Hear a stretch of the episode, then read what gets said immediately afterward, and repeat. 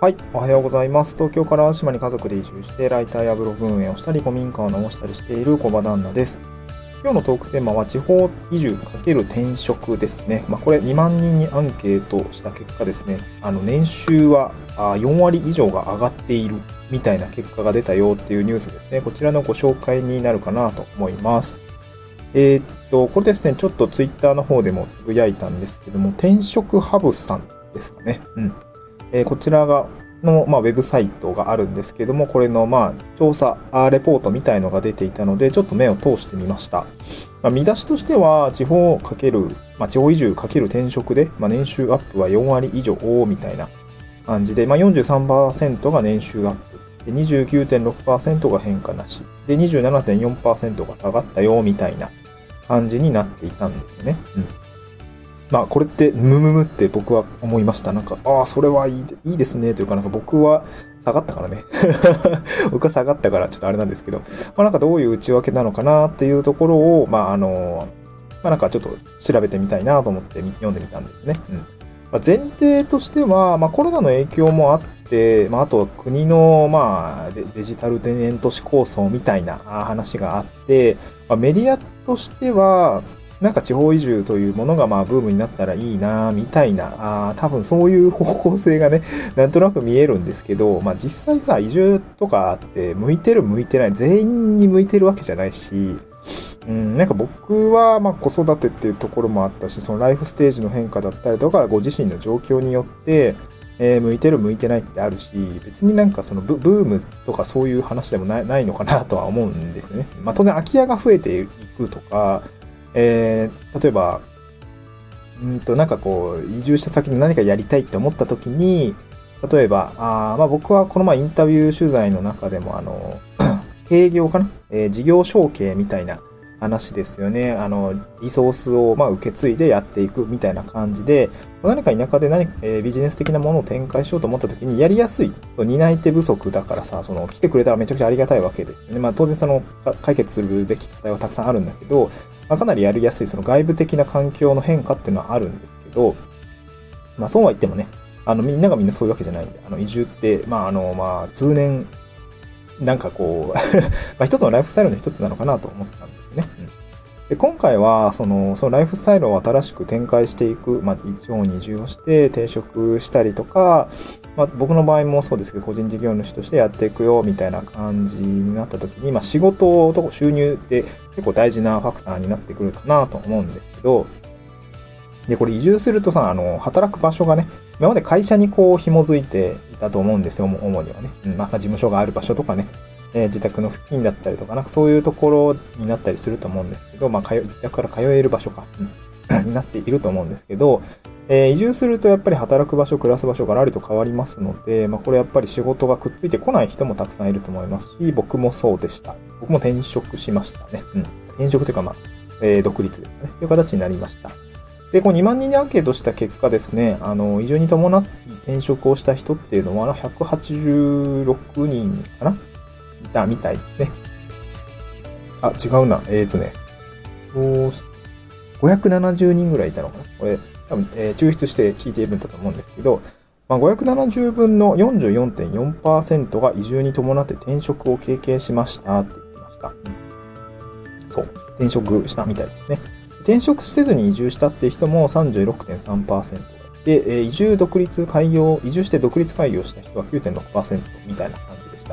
まあ、僕は9.6%にのうちなんだ、みたいな感じですね。まあ、多さ的にはね。地域おこし協力隊も転職に入るやつと、入らないやつもあると思うんで、この辺はね、ちょっとね、協力隊としては、みたいなデータはね、えー、ないんですけど、まあ、個人的には あの、個人事業主、まあ、開業届出したんで、個人事業主っていうような形になってますね。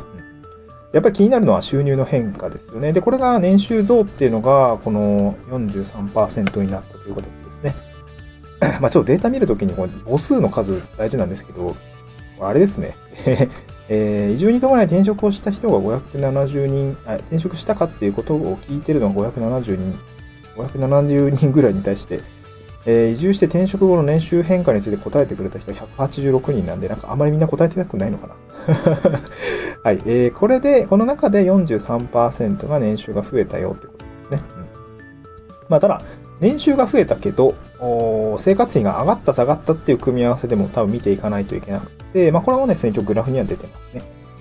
で、年収が増えた43%の中の内訳的には、年収が増えて、かつ生活費が下がった、まあ、すなわち可処分所得が増えたっていう人は24.2%ぐらいでした。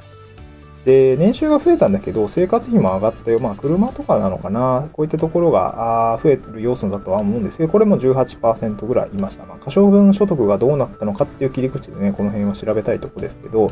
あのー、まあ、かなりね、気になりますっていう感じですね。うん。で、えー、年収の変化というところで、変化なしっていうところは29.6%なんですけど、これちょっとね、怪しい、あの、怪しいなと思ったんですけど、これあと内訳を見ていくと16.1%ですね。この層は年収は変化はないんだけど生活費が下がったよっていうことを言っていて、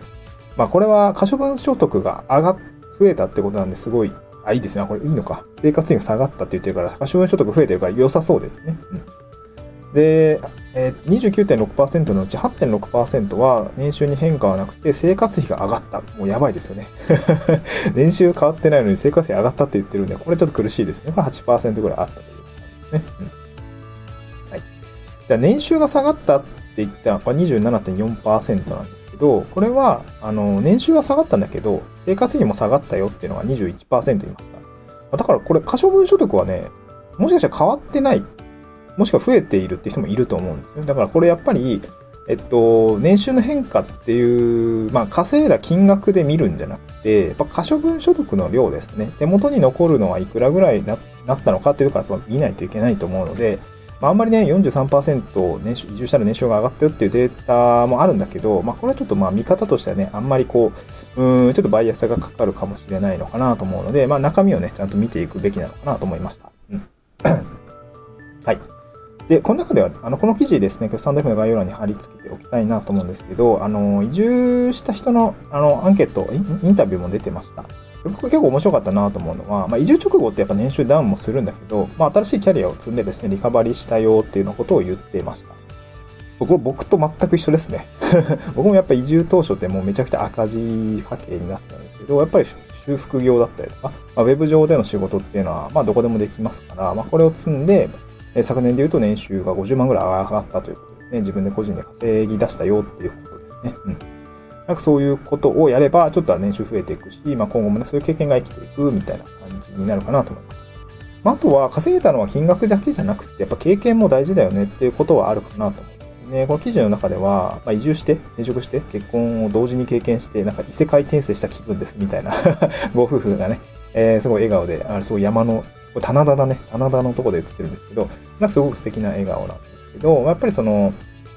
これも地域おこし協力隊の方みたいなんですけど、やっぱり働く場所、暮らす場所で関わる人も一気に変わったことで、もう本当に異世界転生したよ、みたいな感じで、あのー、書いてましたね。すごく面白かったです。やっぱりその、